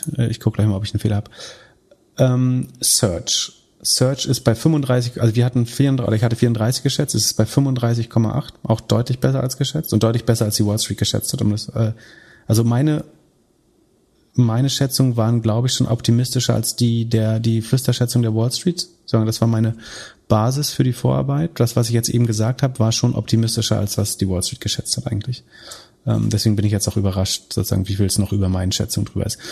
Search ist damit plus achtundsechzig Prozent. Ich glaube, also wir schaffen es jetzt nicht, die Kommentare und so zu lesen oder einen Earnings Call. Deswegen ähm, mutmaße ich jetzt, dass Maps einen signifikanten Bestandteil daran hat und dass sie das vielleicht auch erwähnen werden als einen der Wachstumsmotoren. Dann YouTube. zehn. Nee, ach verdammt, weil du mich überredest hast. uh, YouTube hat tatsächlich sieben Komma null null zwei Milliarden. Das heißt, die mhm. sieben davor waren richtig. Du hast mir auf sieben Komma fünf hochgebracht. Sorry. Da wären sieben richtig. Das ist dreiundachtzig Komma sechs Prozent Wachstum. Macht das Sinn? Die Leute waren draußen. Ja, ich glaube, bei, bei YouTube sind die Preise gut gewesen. Also sagen die T K Ps sind auch da. Haben sie bestimmt profitiert. Wobei vielleicht schon ein bisschen da auch die App-Tracking-Transparency negativ einwirkt. Also negativ ist da der Volumeneffekt, was du gerade sagst. Leute sind viel unterwegs äh, und sagen wir, weniger Video-Consumption, aber dafür relativ gute Preise, aber schlechte Effizienz eventuell schon wegen wegen den Einschränkungen bei Apple. Aber trotzdem dreiundachtzig Komma sechs Prozent Wachstum, das ist gut. Und Cloud. Cloud haben wir vier Komma sechs zwei acht. Das ist nochmal ein bisschen besser, nicht doll, aber ein bisschen besser, als ich gedacht habe. Das sind vierundfünfzig Prozent. Das ist enorm gut äh, im Vergleich zu den Vorquartalen. Das hatten sie das letzte Mal äh, im zwanzig neunzehn, so hohes Cloud-Wachstum. Das heißt, sie haben wahrscheinlich auch, also wir kennen jetzt die Amazon-Microsoft-Zahl noch nicht, aber ich könnte mir vorstellen, dass sie damit Marktanteil gewonnen haben, weil sie halt Kampfpreise machen. Das ist immer noch nicht, sagen sie, die Operating Income Cloud, haben die Verluste eingegrenzt von eins Komma vier auf Milliarden auf sechshundert Millionen, also sie sind immer noch nicht profitabel in der Cloud, werden wahrscheinlich aber jetzt Ende des Jahres dann profitabel werden mit der Cloud. Ähm, also ich kann immer noch nicht glauben, dass die achso, die Traffic Acquisition Costs haben sich auch sehr stark gesteigert, um ungefähr fünfzig, sechzig Prozent. Ja. Ähm, das ist, was sie an andere Provider zahlen müssen, damit sie die Standardsuche sind und so weiter. Also das Operating Income ist, hier steht, warum steht jetzt hier zweiundzwanzig, da neunzehn, also es ist neunzehn Milliarden, das ist echt äh, verdreifacht. Das ist brutal gut. Ähm, Eigentlich müssen wir jetzt diesen Podcast beenden. Warum? Aber, weil du sprachlos bist. äh, ja, ich, also ich bin vor allen Dingen sprachlos, weil die, äh, die Börse nicht äh, darauf reagiert äh, oder nicht. Ich denke eigentlich, die müsste noch ein bisschen optimistischer sein, aber ähm, im After-Hours-Trading, äh, aber ist nur moderat. Ähm, vielleicht hat man doch viel davon schon vorweggenommen. Aber insgesamt äh, extrem gute Ergebnisse, würde ich sagen. So, das war Google. Wir machen die anderen kürzer, die, da kann ich auch gar nicht so viel zu so, sagen. Apple und Microsoft. Der genau, Rest ist Apple, ja Mittwoch, Donnerstag, Freitag so, und so. Pass auf, bei Apple ist die große Frage eigentlich, es gibt diesen Begriff Pulling Revenue Forward. Das ist, was in ähm, während Corona passiert ist, dass du eben, in, du hast dir halt vielleicht einen neuen Mac gekauft, weil du ins Homeoffice musstest, du hast dir ein neues iPhone gekauft, du hast dir neue Kopfhörer gekauft und ähm, man hat die die Steigerungen, die es während Corona gab, gerade im äh, P C-Segment, so, das sind halt, das kannst du halt im nächsten Quartal nicht nochmal machen, weil die, du eben den Konsum vorgezogen hast. Das heißt, du hast jetzt einerseits schwere Compar- Comparables, also die Vergleichsquartale sind relativ stark im Gegensatz zu Google, weil es viel Absatz für Apple-Produkte gab und zumindest in, äh, in der westlichen Welt, in China war es noch was anderes, glaube ich. Und gleichzeitig können Leute nicht schon das kaufen, was sie vor einem Jahr gekauft haben, nochmal. So, das könnte dafür sorgen, dass eventuell Macs, iPhones glaube ich weniger, aber dass eventuell Macs schlechter gelaufen sind, vielleicht auch iPads. Das könnte den Umsatz ein bisschen belasten. Es wird trotzdem insgesamt gut sein, denke ich. Ich gucke jetzt mal. So, Q zwei zwanzig einundzwanzig. Da, ich gucke mal kurz, ob ich äh, so ein bisschen Schätzung, Erwartung hatte.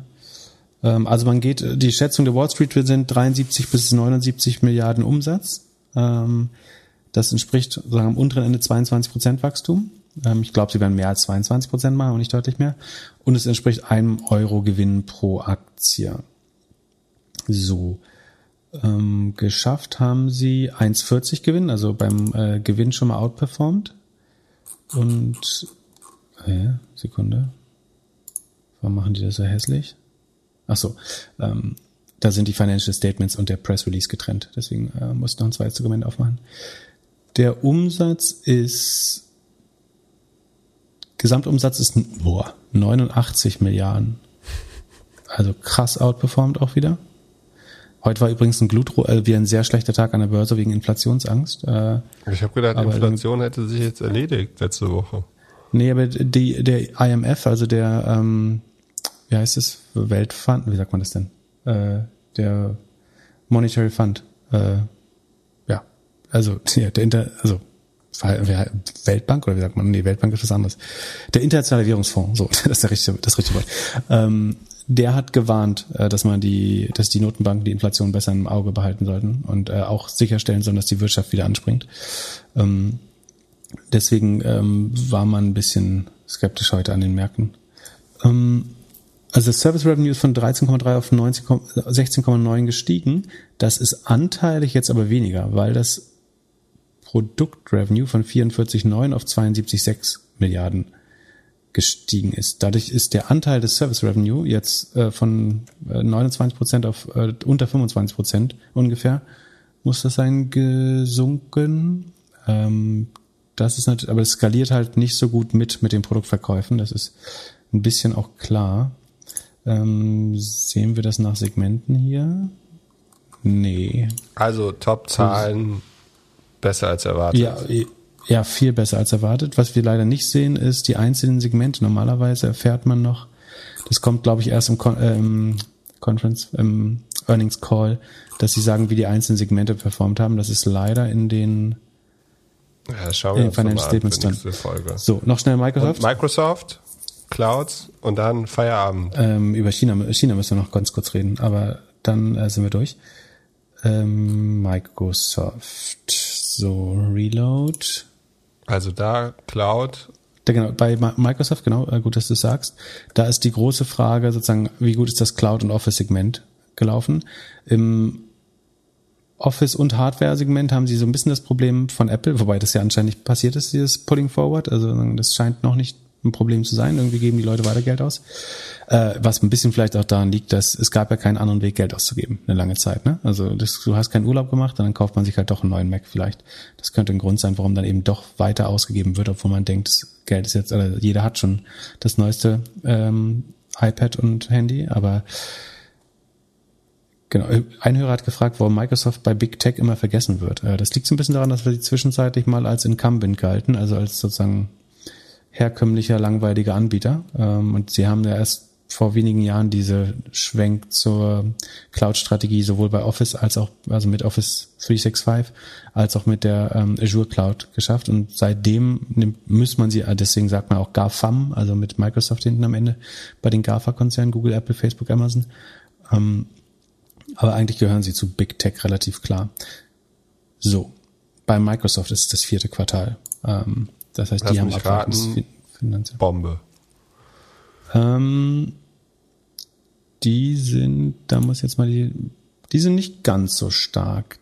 Das, also der Revenue wächst um einundzwanzig Prozent, vor Quartal waren neunzehn, also es ist schon gut. Ähm, Sekunde. Das Vergleichsquartal vor einem Jahr war nur zwölf Komma acht, also ist schon eine Verbesserung auch, aber ich würde sagen, jetzt nicht so eine Outperformance wie bei Apple und Google. Operating Income plus zweiundvierzig Prozent, das ist anständig. Net Income siebenundvierzig, das ist ähnlich wie im Vorquartal. Wo ist die Cloud? Sekunde, Sekunde, Business Highlights, Office Commercial zwanzig Prozent, Consumer, LinkedIn plus sechsundvierzig Prozent, also LinkedIn profitiert vom Ähm, Werbemarkt, davon Marketing Solutions, also nicht, was nicht Subscription ist bei LinkedIn, plus siebenundneunzig Prozent. Äh, das finde ich relativ gut. Ähm, mhm. Und Cloud plus dreißig Prozent. Hm, das wäre ein bisschen Intelligent Cloud, siebzehn Milliarden, dreißig Prozent Increase. Server Products vierunddreißig Prozent. Das ist, wenn man jetzt die Google-Zahlen gesehen hat, nicht gut. So, jetzt kennen wir A W S noch nicht. Äh, die Frage ist, wird A W S, also Amazon, jetzt eher aussehen wie Google, die mit über fünfzig Prozent gewachsen sind beim Cloud Revenue, oder relativ schlecht wie bei Amazon mit drei, äh, wie bei Microsoft. dreißig Prozent finde ich nicht gut genug eigentlich für, ich schau mal ganz kurz, was sie im Vorquartal gemacht haben, wenn, nee, das finde ich so schnell nicht. Ähm, ich würde sagen, tendenziell Microsoft der Verlierer. Ja. Also Amazon äh, sehen wir morgen. Amazon kommt morgen, das wird spannend. Ja, also Apple gute Zahlen, Alphabet extrem gute Zahlen, to be fair. Äh, Microsoft bin ich nicht so überzeugt. So. Und dann hatten wir letztes Mal zum Ende der Sendung noch ein Thema angeschnitten, und zwar dieses China-Thema. Es kam live rein, als wir letztes Mal gesprochen haben. Und was wir wussten ist, China schaut sich den Education-Sektor besser an und ähm, reguliert so ein bisschen die, äh, die Online-Education-Companies. Und dann, was ich da noch nicht wusste, ist, dass sozusagen was als Mittel angedroht wurde, ist sozusagen die Privatisierung, äh, die, nicht die Privatisierung, die Verstaatlichung der Companies. Und die fast, also China-Aktien insgesamt haben jetzt in den letzten Tagen dadurch zwanzig Prozent durch die allgemeine Unsicherheit verloren. Aber gerade die, die Tech-Education-Titel, also vor allen Dingen äh, Goatu, äh, GoTo oder Goatu, das ehemals G S X als Kürzel, aber auch äh, Doju und äh, Tal Education, das sind die drei größten, ähm, die haben jetzt über sechzig Prozent verloren. Ähm, sagen, weil du Angst hast, der Staat zieht diese Unternehmen mehr oder weniger ein. Das kann man in China machen, logischerweise. Ähm, und äh, Ausländer sollen sich daran nicht mehr beteiligen dürfen.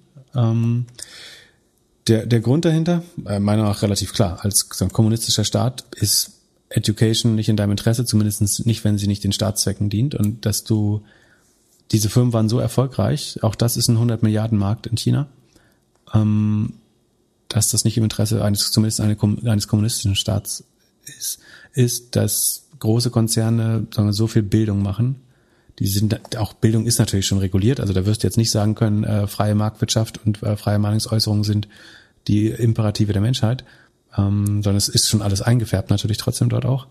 Aber ich glaube, in einem kommunistischen Staat muss Bildung ver, ver, verstaatlicht sein. Also bei jeder kommunistischen Revolution sind die gebildeten Menschen ja die ersten, äh, irgendwie, die ins Konzentrationslager gefahren werden oder direkt auf der Straße erschossen. Äh, von, von daher ähm, finde ich, dass unter den China-Aktien, dass das die ersten sind, die man sich vielleicht anschaut. Ähm, oder alles, man kann es auch so sagen, alles, was so eine Art hoheitliche Aufgaben übernimmt oder wo der Staat eben sehr besonderes Interesse daran hat, dass da mehr drauf geguckt wird. Ich will jetzt nicht sagen, das war vorauszusehen, aber da, wenn man, wenn man ein Risiko gesucht hat, dann wäre das das Risiko gewesen. Ähm, Wie sieht's mit deinen China-Aktien aus? Bist du da ja, noch drin? Ich, ich habe ich hab nur, ja, ich bin da drin und bleib da auch drin. Wir haben ja in der Vergangenheit immer gesagt, sozusagen, die sind extrem günstig bewertet, aber man trägt halt ein extrem hohes Risiko. Das haben wir immer versucht, sehr deutlich zu machen, dass sie nicht billig sind, sondern sagen wir, sie sind ob des extrem hohen Risikos sind sie pro forma, äh, haben sie niedrige Multiples.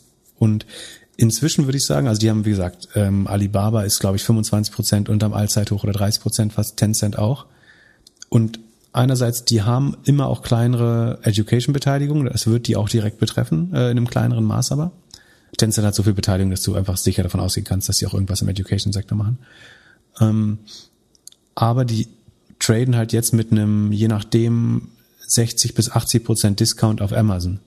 Und also auf null Komma fünfundsiebzig oder eins Komma eins des Umsatzes, äh, teilweise so zwanziger ähm, Earnings Multiples. Das ist, wenn du das vergleichst mit, also wenn du jetzt Alibaba mit Amazon zum Beispiel vergleichen würdest, dann ist das so, als wäre eine Zweidrittel Ausfallwahrscheinlichkeit da einkalkuliert, würde ich behaupten. Also als wenn Leute davon ausgehen, dass es mit sechzig, fünfundsechzig Prozent enteignet wird. Da würde ich sagen, ich glaube eher an fünfzig fünfzig und würde sagen, wenn hätte ich jetzt Liquidität, würde ich vorsichtig und sagen, nur wenn man ein extrem Risiko, wenn man viel Risikoappetit hat und sagen, gut einschätzen kann, was der Trade-off zwischen Risiko und ob, oh, äh, Chance ist, dann glaube ich, könnte man jetzt die Panik nutzen und vorsichtig wieder einsteigen mit insgesamt weniger als zehn Prozent des Portfolios in China, wenn möglich. Ähm, Das hielte ich, also verantwortlich kann man nicht sagen, aber sagen, das ist eine Chance, die sich bietet. Es gibt eine re- sehr realistische Chance des Totalverlustes, dass der Staat sagt, dass er generell nicht Unternehmen möchte, die über eine gewisse Relevanz größer werden und mächtig werden. Aber ich glaube nicht, dass der Staat, der chinesische Staat jetzt alle Unternehmen irgendwie verstaatlichen werde, wird. Aber äh, allein das Bild für Entrepreneure in China wäre ja furchtbar, ne? Wenn du genau weißt, wenn du, du du hast den Wettbewerb gewonnen und dann wird dir alles weggenommen. Also das, den Anreiz darf China ja nicht setzen. Die können schon sagen, wir hauen Leuten auf die Finger, und dann im Education-Sektor haben wir auch ein gesteigertes Interesse, als autoritäres Regime äh, dadurch zu greifen. Dass sie jetzt die Marktwirtschaft komplett abschaffen oder sagen die kurzfristige Marktwirtschaft, langfristig ist China meiner Meinung nach trotzdem noch Planwirtschaft, ähm, das, glaube ich, wäre eine große Gefahr, dass dann viel unternehmerischer Drive aus dem Land äh, verschwindet. Das kann sich eigentlich leisten. Deswegen finde ich sozusagen, es ist eine rationale Wette zu sagen, ich kaufe, wenn ich noch keinen China-Exposure habe, mich jetzt vielleicht langsam einzukaufen. Aber das ist nur was für Leute, die mit Risiko gut leben können. Das ist definitiv nichts, was, wenn du jetzt in fünf Jahren dein Eigenheim bauen willst mit den, mit den Aktien. Und um das äh, positiv zu, also und man muss auch sagen, diese, insbesondere diese Education-Plattformen, da die waren auch vorher schon Ziel von Shortsellern, die jetzt unheimlich viel Geld gemacht haben müssen. Ja, krass. Unter anderem, weil die auch teilweise als fraudulent, also es gab Verdacht, so dass die, die irgendwie bis zu zwei Drittel der Schüler in den Räumen Bots waren. Also dass man mit Absicht Räume mit Bots gefüllt hat, um die, die Zahlen zu erhöhen. Also gerade G S X, äh, GoTo, ähm, die, die hatten auch vorher schon mit äh, Problemen zu kämpfen. Um es positiv zu enden, äh, BioNTech hat glaubt, ein Mittel gefunden zu haben, was eventuell als Impfstoff gegen Malaria äh, funktionieren könnte. Da sterben immer noch irgendwie jede Minute äh, viele Menschen dran, äh, in, vor allen Dingen in Afrika, äh, teilweise Südostasien, glaube ich. Und ähm, das hatte ich ja vorher mal gesagt, dass das mein, meine Wette auf BioNTech ist, dass das so eine Art Plattform ist oder Basistechnologie, auf der du viele andere Sachen noch, die wir nicht kennen, äh, entwickeln kannst. Das seien Impfstoffe gegen Tropenkrankheiten, das können Impfstoffe gegen ähm, gegen verschiedene äh, Influenza-Erreger sein, ähm, es können Impfstoffe gegen Krebs, gewisse Krebszellen sein. Ähm, und die halten sich relativ gut gegen den aktuellen Trend jetzt äh, BioNTech oder steigen stark dagegen. Ähm, Also das ist was was Gutes für die Welt, aber auch gut für mein Depot. Da, da, in, insofern möchte ich da gerne positiv, positiv äh, in die nächste Folge gehen. Und dann holen wir die die äh, guten Hörerfragen äh, zum Bildungssystem nach. Aber wir werden auch Tech-Earnings spannende haben. Ne? Wir haben Amazon, Facebook auf jeden Fall drin am äh, Freitag. Shopify, Samstag, Twilio. Ja, wie wär's, wenn du auch mal ein paar machst, damit äh, ich ich hier nicht so durchhetzen muss. Du hast die deine Excel-Tabellen ja schon fertig. Ja, noch nicht. Ich muss mal wieder welche neue machen, damit ich ein paar mehr Aktien äh, besser drauf habe. Apple und Microsoft finde ich äh, hervorragende Technologiebasis-Investments, übrigens zusammen mit Salesforce. Äh, dann wenn ich jemand sagen will, jemand will unbedingt Tech investieren und hat aber nicht genug Ahnung, äh, von dem würde ich wahrscheinlich sagen, Microsoft, Apple und Salesforce. Dann ist ein gutes Verhältnis aus Risiko, Wachstum und Profitabilität äh, im Moment. Und zumindestens äh, ja, und ja, Alphabet war ich ja immer nicht so bullish, aber ich gebe gern zu, dass Corona denen nochmal ganz viel Rückenwind gegeben hat äh, und dass ich deswegen da brutal falsch liege letztlich. Top, Pip, du musst jetzt einen Rechner runterfahren. Ja. Bis Samstag. Und mach's gut, ich freue mich auf Samstag. Ciao, ciao. Falls du bis hier gehört hast, kannst du uns gerne eine E-Mail an podcast at doppelgänger punkt io schreiben oder eine Bewertung oder einen netten Tweet. Bis dann. Das hast du dir in Pivot abgehört diese Woche, ne? Nee, habe ich, habe ich, ja, ich glaube sogar, ich habe es mir, ich habe gedacht, ich hätte es mir selbst ausgedacht. Also.